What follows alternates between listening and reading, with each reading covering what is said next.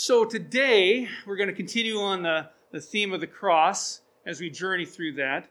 We're going to do that today as well as through, of course, Easter. I'll bring a short message on that as far as uh, the cross. And then one extra day after Easter, we'll touch on this series as well.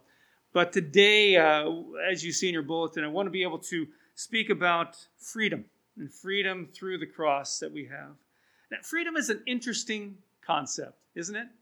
Freedom is an interesting concept. In the terms of uh, uh, the sports uh, arena, volleyball, there's a position that's uh, played, and it's called either uh, libero or libero, I, however you want to pronounce it. I've heard it, I've heard it both ways. Um, and Maddie played that position at North Clackamas Christian. Basically, that position is free to come in and out of the, the game and not have to officially substitute. Eh, they still have to come in for somebody, but they just don't officially, the game doesn't stop. And so they continue on. So they're free to be able to do that, which means, you know, of course, their, their name. And then in football, there's a position called a free safety. And that safety is on defense. And basically, he's the defensive quarterback. You've heard of a quarterback, but a defensive quarterback. They kind of lead the defense. And they are free to, to double cover anyone uh, as they play. And so they're free to roam wherever and make sure things get taken care of in defense. Uh, freedom. Freedom to do things. Freedom to be able to get up and, and, and, and uh, try to find something uh, to color on, like Ricky, or free to be able to do whatever you want to do. There's freedom in life at times. Um, there's a quote I came across, and you probably uh, are familiar with it too. So freedom is the oxygen of the soul. Freedom is the oxygen of the soul. Really, if you don't feel free, it kind of stifles you.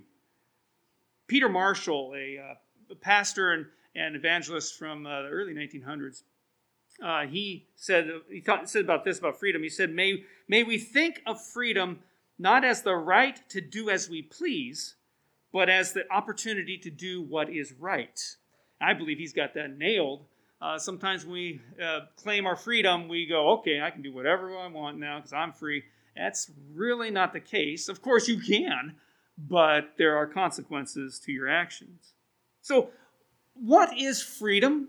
I, I looked up the word, definition of it, and it says the power or right to act, speak, or think as one wants without hindrance or restraint. Oh, Let me read that again, just in light of all these uh, times that, that we've had in the last 12 months. The power or right to act, speak, or think as one wants without hindrance or restraint. Hmm, interesting. What are we free to do? What are we free to do? You know what? We are pretty much free to do anything. We can do whatever we want. But there are consequences to our actions. We can, we can, we can yell fire in a crowded room. That has consequences, pretty negative ones. We, we can walk into a public place without a mask on. And these days, those have some pretty negative consequences too. But life, liberty, and the pursuit of happiness, these are things that help us be free. And we can do those things as well. What, what are some other things that that we can do that are free in life. Have you ever looked this up? I looked it up and I considered it as well too. And I'm thinking, yeah, this is this is true. Some things that are really free in life. Smiles. Smiles are free. Hugs are somewhat free. Watch out who you might be hugging, I guess. Friends and family are free. Sleep, it kind of can be free. It's Laughter, laughter can be free. Happy memories, and of course, love all these things can be free and we don't, don't have to worry about it. It, it, is, it is for us, freely for us. And what are some things that, that can make us free? Well, let me give you an example. Something that can make us free. I was in, I was doing yard work on one of the sunny days this week. And it wasn't Saturday, but it was, a, sunny days this week. And I was in the backyard, uh, still trying to take care of the branches that have come down. And I, I can only do so much because our only little brown container can only take so much and set it out at the curb. And so I've been working at that. And when I was done with that, I noticed some weeds. I was going, oh, and the sun was bright. I'm thinking, man, these things are going to take off if I don't pull them now. So I went at it and started pulling them. And then I noticed something about these weeds, and I've seen these weeds before, but I realized what kind of weeds they were. They're the kind of weeds, I don't know if you've run, in, run into these before. I've run into them when they are ripe and they, they are ready to go. These kind of uh, weeds have a seed in them that when you touch the ends of it, they explode. Oh, I couldn't. When I first encountered those, I touched one. It's like I thought, oh, I thought bugs were all over me, and I was, ah. but I looked at it closely, and there's seeds. So when you grab the ends, uh, the tips of them, they just they just explode seed everywhere. Well, those weeds that I decided to pull on uh, uh, this this last week, they hadn't got to that point yet. I was like, yes, I'm going to be free of all these weeds that could have happened with these little seeds exploding everywhere. And so I was able to do that. And so I felt free. I felt free in, in, in, doing that action. But there are some things in life that uh, uh, can, can make us free. I want to give you a real a little quiz here for you, and it's not anything tough. You didn't have to study for it. It's a yes and no uh, answer on them. And what you can do is uh, maybe on your bulletin or whatever you want, somewhere you can mark it down Y or an N for no, Y for yes on these questions. I came across an article, and uh, it says 15 signs you are uh, you are a truly free person. Are you truly free? And here's a little quiz you can take to see if you are truly free. Uh, they say 15. I'm only going to give you about uh, half of them because we, we don't need to go through all of them there. But uh, uh, see how you can answer these yes or no questions that speak of the traits of a truly free person according to this article. So, first question Do you dread nothing? Do you dread nothing? Yes or no? it's hard to feel free, the article says, when you wake up every morning and a wave of dread washes over you. Dread about having to go to work, dread about certain troubled relationships. Free people rarely experience this feeling. They either eliminate what doesn't suit them or they change their perspective about it. Do you dread nothing? Another question for you Do you make your own decisions? Yes or no? Do you make your own decisions? If you feel restricted, the article tells me here, from making the decisions you want, it's especially difficult to feel free. A free person will ignore negative judgment from others because they know what's best for themselves. They also avoid handing too much power over to people with overbearing and forceful personalities. Free people don't give in to peer pressure and meaningless obligations that don't benefit them. Do you make your own decisions? Yes or no? Another question in this uh, uh, the whole thing is uh, Are you financially comfortable? Are you financially comfortable? Yes or no? This isn't based on the amount of money you earn. Rather, it is dictated by your feelings toward money. Free people may live on very low salaries or very high salaries.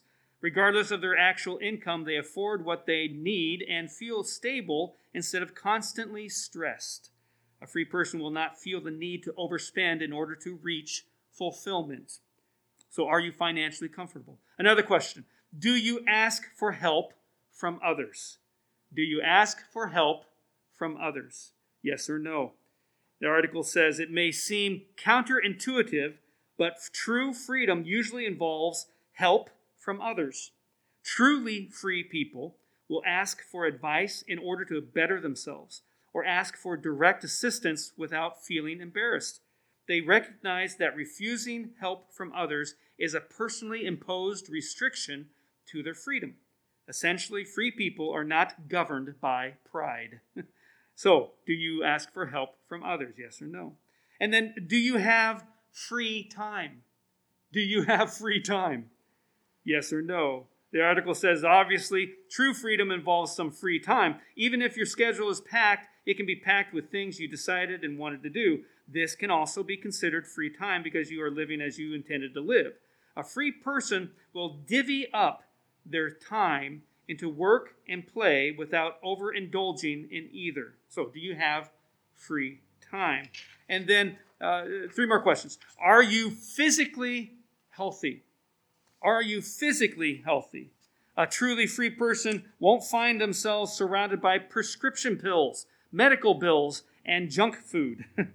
a free person will take their health into their own hands and improve their bodies the best they can when a health problem arises. They won't allow negative addictions to creep in and hold their health hostage. So, are you physically healthy? Yes or no? And then, do you laugh?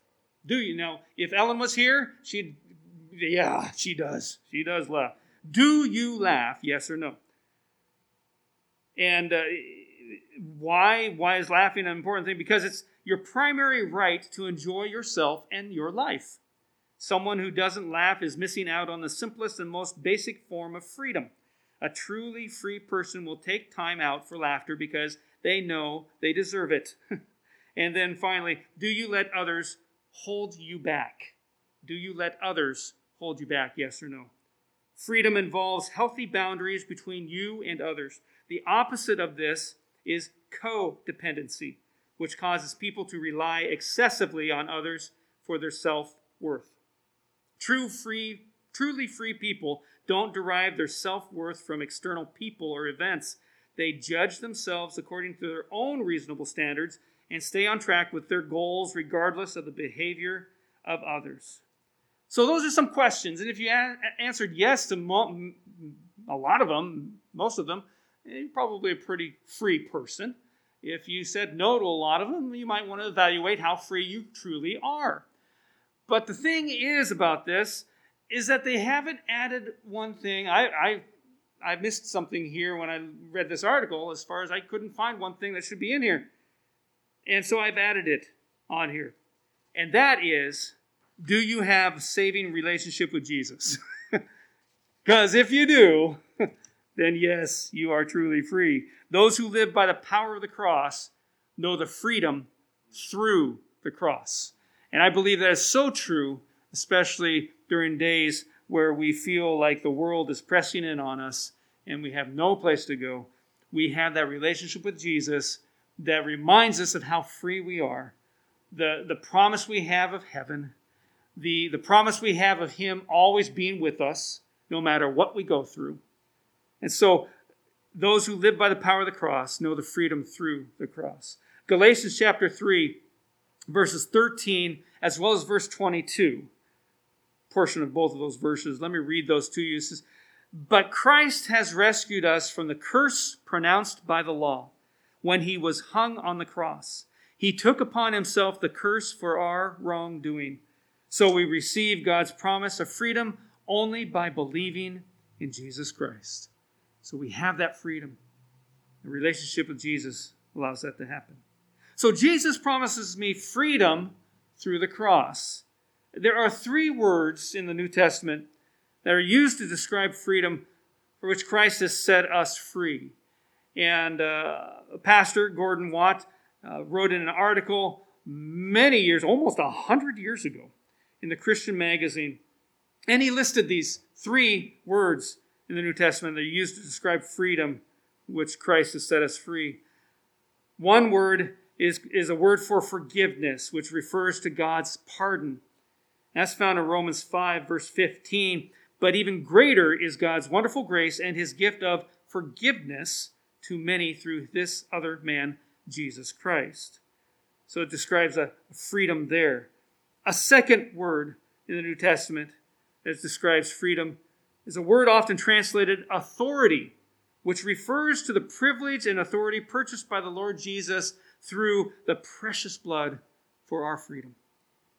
In 2 Corinthians chapter 2, verse 10, says, When you forgive this man, I forgive him too. And when I forgive whatever needs to be forgiven, I do so with Christ's authority for your benefit. Paul was addressing the Corinthians there. And he was stating that. So the authority describes a freedom in our life.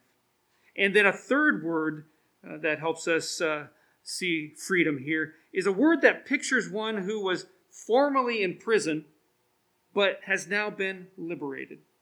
In 1 Corinthians chapter 7 verse 22 says and remember and Paul's speaking here if you were a slave when the Lord called you you are now free in the Lord. And if you were free when the Lord called you you are now a slave of Christ. So it formerly imprisoned by sin free in Christ.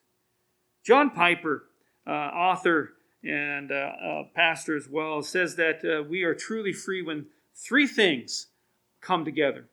He says, You are truly free when you have the desire, the ability, and the opportunity to do what will leave you with no regrets forever. So the, the desire, the ability, and the opportunity. He says, if you don't have the desire to do a thing, you aren't you are not fully free to do it. If you don't have the desire to do a thing, uh, uh, then you might as well just stop right there. He says, Oh, you may muster the willpower to do what you don't want to do, but nobody calls that full freedom. And he goes on to say, if you have the desire to do something but no ability to do it, you are not free to do it.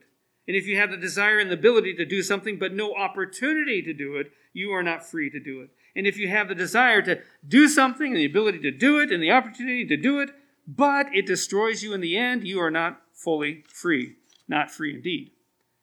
And so, as we follow the cross, follow Jesus, and realize through that is true freedom. Through that is where we can find uh, freedom in, in, in life and uh, uh, as we follow Christ that way.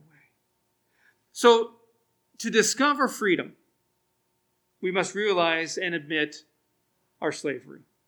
We must realize and admit our slavery. Because if there's, there's no sense of being enslaved, if there's no sense of being enslaved, we don't have that sense that we are imprisoned or whatever, then there's no felt need to be freed. we don't, why should we, we be free from something we don't think we're being enslaved by? So we need to realize and admit our slavery. First of all, we need to uh, understand that the cross gives, uh, gave me the power to be set free from the power of the enemy. Cross gives us the power to set us free from the power of the enemy. In Colossians chapter 1, verses 13 and 14, it says, For he has rescued us from the dominion of darkness and brought us into the kingdom of the Son he loves, in whom we have redemption, the forgiveness of sins. Now, the Colossians feared uh, the unseen forces of darkness. But Paul says that true believers have been transferred from darkness to light, from slavery to freedom, from the guilt to forgiveness, and from the power of Satan to the power of God. We have been rescued from a, a rebel kingdom to serve the rightful king. And the thing is, our conduct should reflect our new allegiance. We should be acting out what we believe in this, in our, in our allegiance with Christ. So the cross gives, gives us the power to be set free from the power of the enemy. Also, too, the cross brings the power of God to our life. The cross brings the power of God to our life. In Hebrews chapter 2, verses 14 and 15, says, Since the children have flesh and blood, he too shared in their humanity, so that by his death he might destroy him who holds the power of death, that is, the devil, and free those who all their lives were held in slavery by their fear of death. Jesus had to become human so that he could die and rise again in order to destroy the devil's power over death. Only then could Christ deliver those who had lived in constant fear of death and free them to live for him. When we belong to God, we don't need to fear death because we know that death is only the doorway into eternal life. And the thing is, we might wonder how it's going to happen, and we might you know, wonder, you know, those things. But we don't have to fear the result of death. Christ's death and resurrection set us free from that fear because death has been defeated. Every person must die. We're all going to come to that point. We are all going to uh, have our life end. But death is not the end of that. Instead, it is the doorway to that new life. All who dread death should have the opportunity to know the hope that Christ, Christ's victory brings. And we need to express that to people around us because you, you probably have many people in your life that you can look at and say, they are a little fearful about what's going to happen of the unknown of death and what's going to happen, what, what is after that. And some people think, well, after death, it's just nothing. I'm, I'm done. But they need to realize, no, there's something after death. and where is it that you're going to spend eternity? and that's the key question. And the question for us is how can how can we share this truth with those close to us?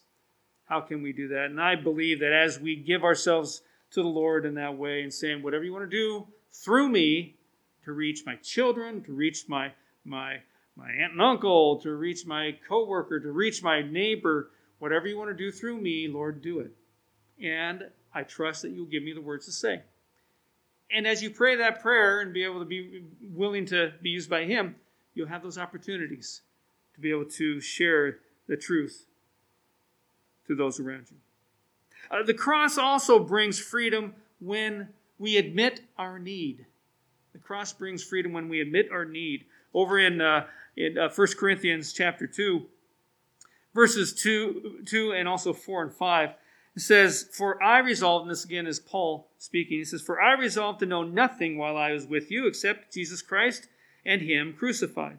My message and my preaching were not with wise and persuasive words but with a demonstration of the Spirit's power, so that your faith might not rest on men's wisdom, but on God's power. So the cross brings us freedom when we admit our need. Paul was admitting his need for the Holy Spirit's work in his life and using him, speaking through him to reach people. He wasn't relying upon himself. He was admitting his need and his reliance upon God's power.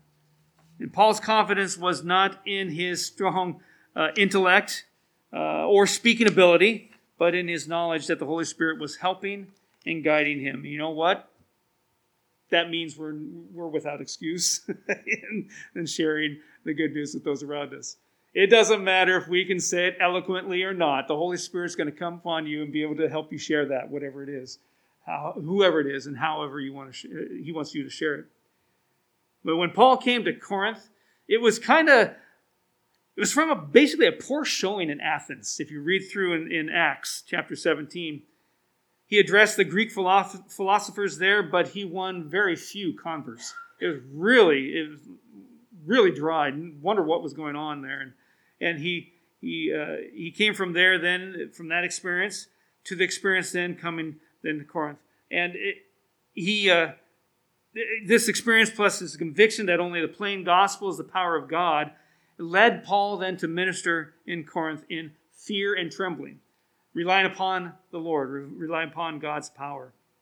And these verses simply describe a, a spirit of dependence and, and submission to God's authority, which marked Paul's, uh, Paul's ministry.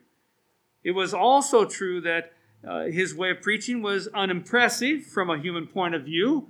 I mean, if you had him come visit a church, he would be very unassuming. He wouldn't be your uh, boisterous preacher and, and outgoing preacher. He would just stand there and deliver to you. And what it was, and the Holy Spirit just took hold and uh, took it from there.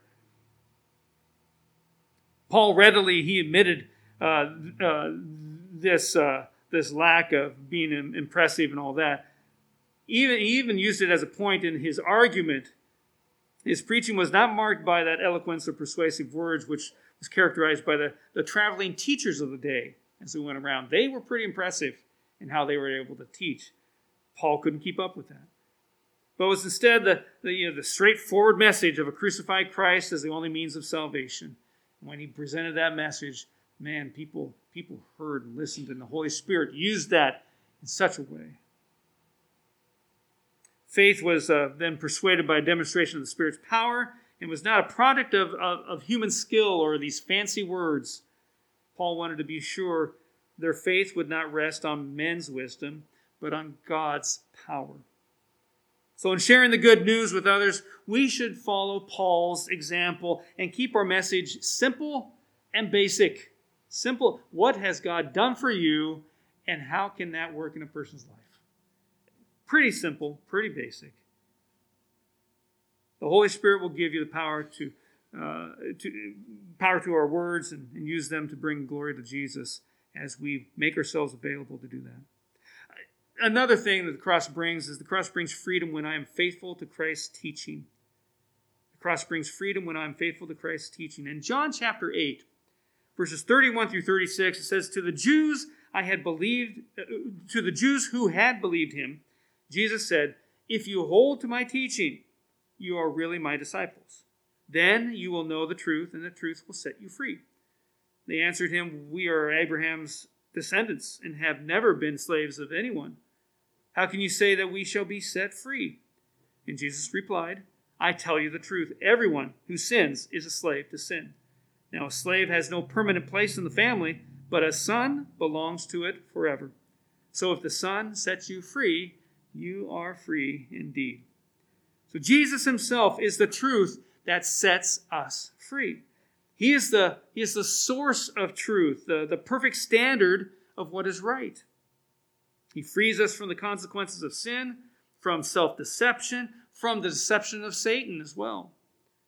He shows us clearly the way to eternal life with God. So Jesus doesn't give us freedom to do what we want. As Peter Marshall told us about freedom, but freedom basically to follow God.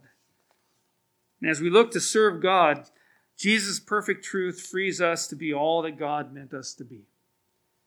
True freedom is to experience and to put into practice Jesus' teachings, to know right, uh, to know right, but to do wrong as the Pharisees had done, is to, to, to live in slavery to sin. But to practice Jesus' teachings is to experience a truth that brings total freedom. Sin has a way, though, of enslaving us, doesn't it? To control us, to dominate us, to dictating our actions. Jesus can free you from this slavery, free you from this slavery that keeps you from becoming the person God created you to be. If sin is, is restraining you or mastering you or enslaving you, Jesus can break that power over your life. So, discovering freedom. Now, once we've discovered freedom, how do we walk in that freedom? We need to walk in that freedom by having our old self die. our old self must die.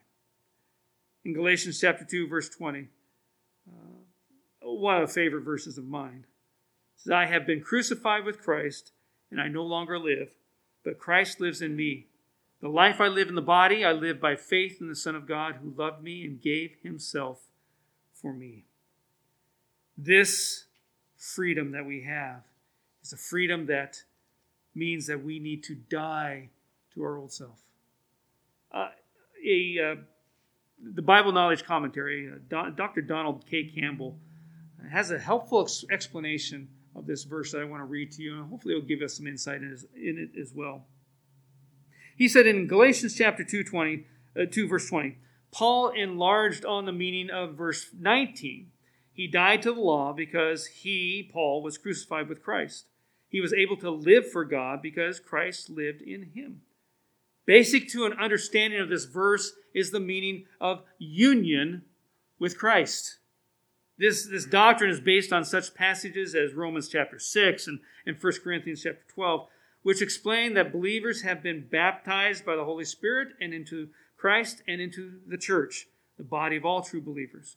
So, having been thus united to Christ, believers share in his death in his burial and resurrection. Paul could therefore write, I have been crucified with Christ. Or basically, I have been and am now crucified with Christ. This brought death to the law. It also brought a change to, in regard to one's self. And I no longer live. And he, the, uh, Dr. Campbell goes on to write, he says, The self righteous, the self centered Saul died. Further, death with Christ ended Paul's enthronement of self. He yielded the throne of his life to another, to Christ. But it was not in his own strength that Paul was able to live the Christian life. The living Christ himself took up his abode in Paul's heart. Christ lives in me. Yet Christ does not operate automatically in a believer's life. It is a matter of living the new life by faith in the Son of God. So it is then faith and not works or legal obedience that releases divine power to live a Christian life. I think Dr. Campbell again has that right as well too. What what an incredible, wonderful affirmation! How we uh, how we uh, have here of the, the core of the gospel. It is by faith from first to last. is for faith, uh, and, and, and it releases the power of, of God to be at work within our personalities to express Jesus through our lives. We allow him to do that. And Galatians 2:20 speaks of that as well. So what are some things we need to die to? What are some things we need to die to? Well, first, I think we, we must die to the opinion of others. we must die to the opinion of others. Galatians chapter 6, verses 12 and 13 says, Those who want to make a good impression outwardly are trying to compel you to be circumcised. The only reason they do this is to avoid being per- persecuted for the cross of Christ. Not even those who are circumcised obey the law, yet they want you to be circumcised that they may boast about your flesh. So some of the Judaizers were emphasizing circumcision as a proof of holiness, but they were ignoring other Jewish laws. People often choose a certain principle uh, and make it the measure of faith. If you're not following that principle, well, I guess you're not a very faithful person then. Some may detest drunkenness, but ignore gluttony. Others may despise promis- promiscuity, but tolerate prejudice. the Bible in its entirety is our rule of faith and practice. We can't pick and choose the commands we will follow. They're all there for us to follow obediently. Some people have some strong convictions on things, and we need to die to the opinions of others, or we will go crazy trying to follow all the directions people are pointing us in. Follow the direction that God is pointing you to in His Word. Follow that. We must die to the opinion of others. We also, too, must die to the idea that we can get to heaven by our good works or being good enough. It, I think there's a little bit of that in all of us. You know, how can we do a little bit better, you know, eh, do some good in a person's life? And, and why do we do that? Why are we doing those things? And we got to ask ourselves that. What's our intention when we do that? Galatians chapter 6, verse 14, again, following this, this portion of Scripture, Paul says, May I never boast except in the cross of our Lord Jesus Christ. The contrast is pretty vivid here as Paul declared his boasting to be in the cross of our Lord Jesus Christ. For those Judaizers, the cross was an object of, of shame. For Paul, it was the object of glorying. They'd gloried in the flesh, those Judaizers, but Paul gloried in the Savior. Pretty contrast there. We need to come to realize that there's not enough good we can do to get us through those pearly gates of heaven. We can't and we do the good in people's lives, it should be a thankfulness of what God has done for us. It's a reaction to what we already have. The only way is through the work Jesus did at the cross. That's our object of boasting, boasting in the cross. Another thing, uh, third thing we, we must die to is we must die to this world's interest in us. The world can flatter us, right? And go, ooh, wow, we need you in this, and wow, you can do these things. Paul, again, in Galatians chapter 6, verse 14, that last part of 14, says, through which, and he said, May I never boast except in the cross of our Lord Jesus Christ. And he said, through which the world has been crucified to me, and I to the world. There's nothing there anymore. the world is full of enticements, full of enticements. Daily we are confronted with subtle cultural pressures and those overt propagandas, right? The world just wants to reach into us and bring us in. The only way to escape these destructive influences is to ask God to help crucify our interest in them, just as Paul did. So, a question I guess we need to ask ourselves is how much do the interests of this world matter to you? How much do the interests of this world matter to you? And then finally, uh, we must be able to see our full need for dependence on the cross. We, we need to totally depend on the cross. The closer we get to the cross, it, there's kind of a interesting thing about this. The closer we get to the cross, the more we see our unworthiness. A lot of us, we don't, a lot of us, we don't want to see that. We don't want to see how unworthy we are. But as we come closer to the cross, that's what we see. 1 Timothy chapter 1 verse 19 says cling to your faith in Christ and keep your conscience clear for some people have deliberately violated their consciences as a result their faith has been shipwrecked. Now, in Ephesians chapter 6 uh, verses 10 through 17, Paul spelled out in detail to the church in Ephesus the, the Christians' equipment for spiritual warfare. He gave a whole list of things in that. How you should put on that spiritual armor. But here in this verse of 1 Timothy chapter, chapter 1, verse 19, he listed only two items faith and a good conscience. That's all he has there.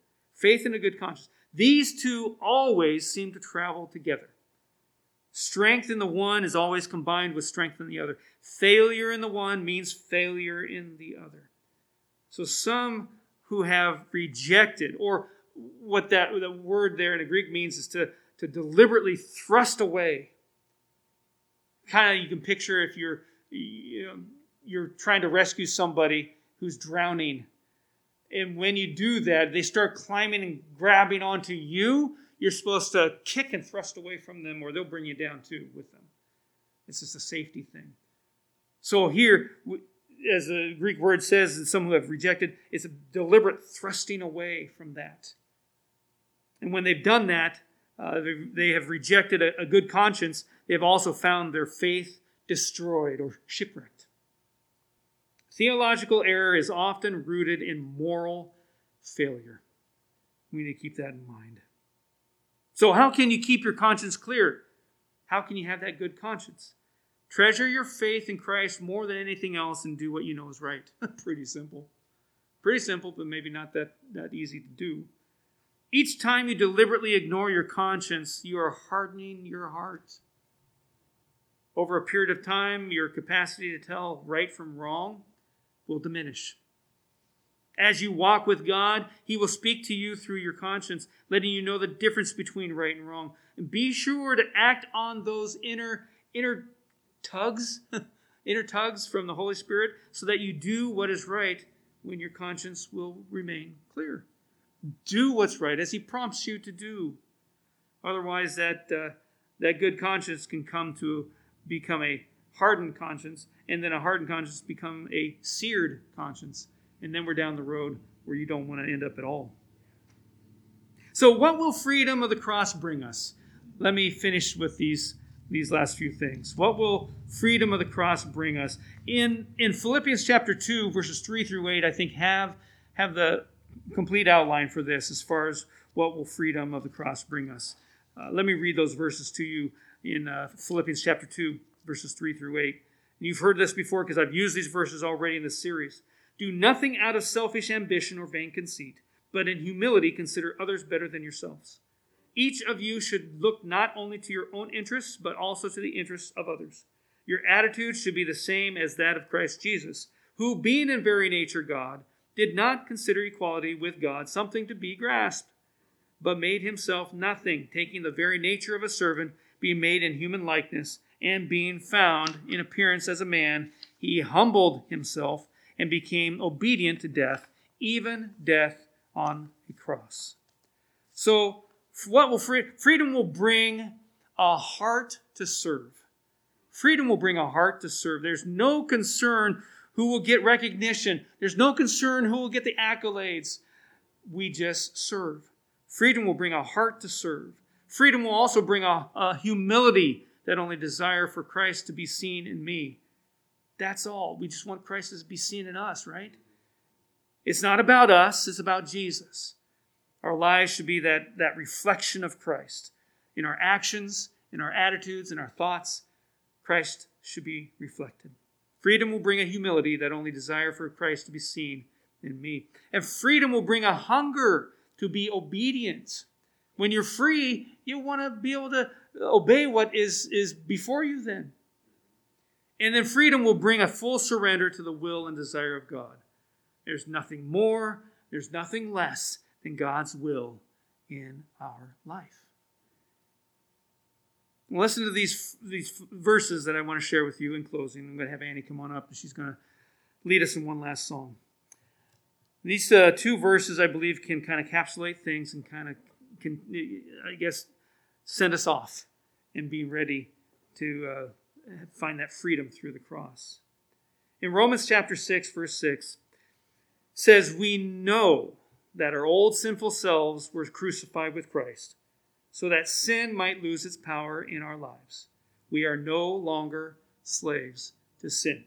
I hope you hear that. As your relationship with Christ, you now are no longer slaves to sin. And then in John chapter 8, verse 36, familiar verse, I, I, I trust you'll hear it. So, we're no longer sin, no, no longer slaves to sin. So, if the Son sets you free, you are truly free.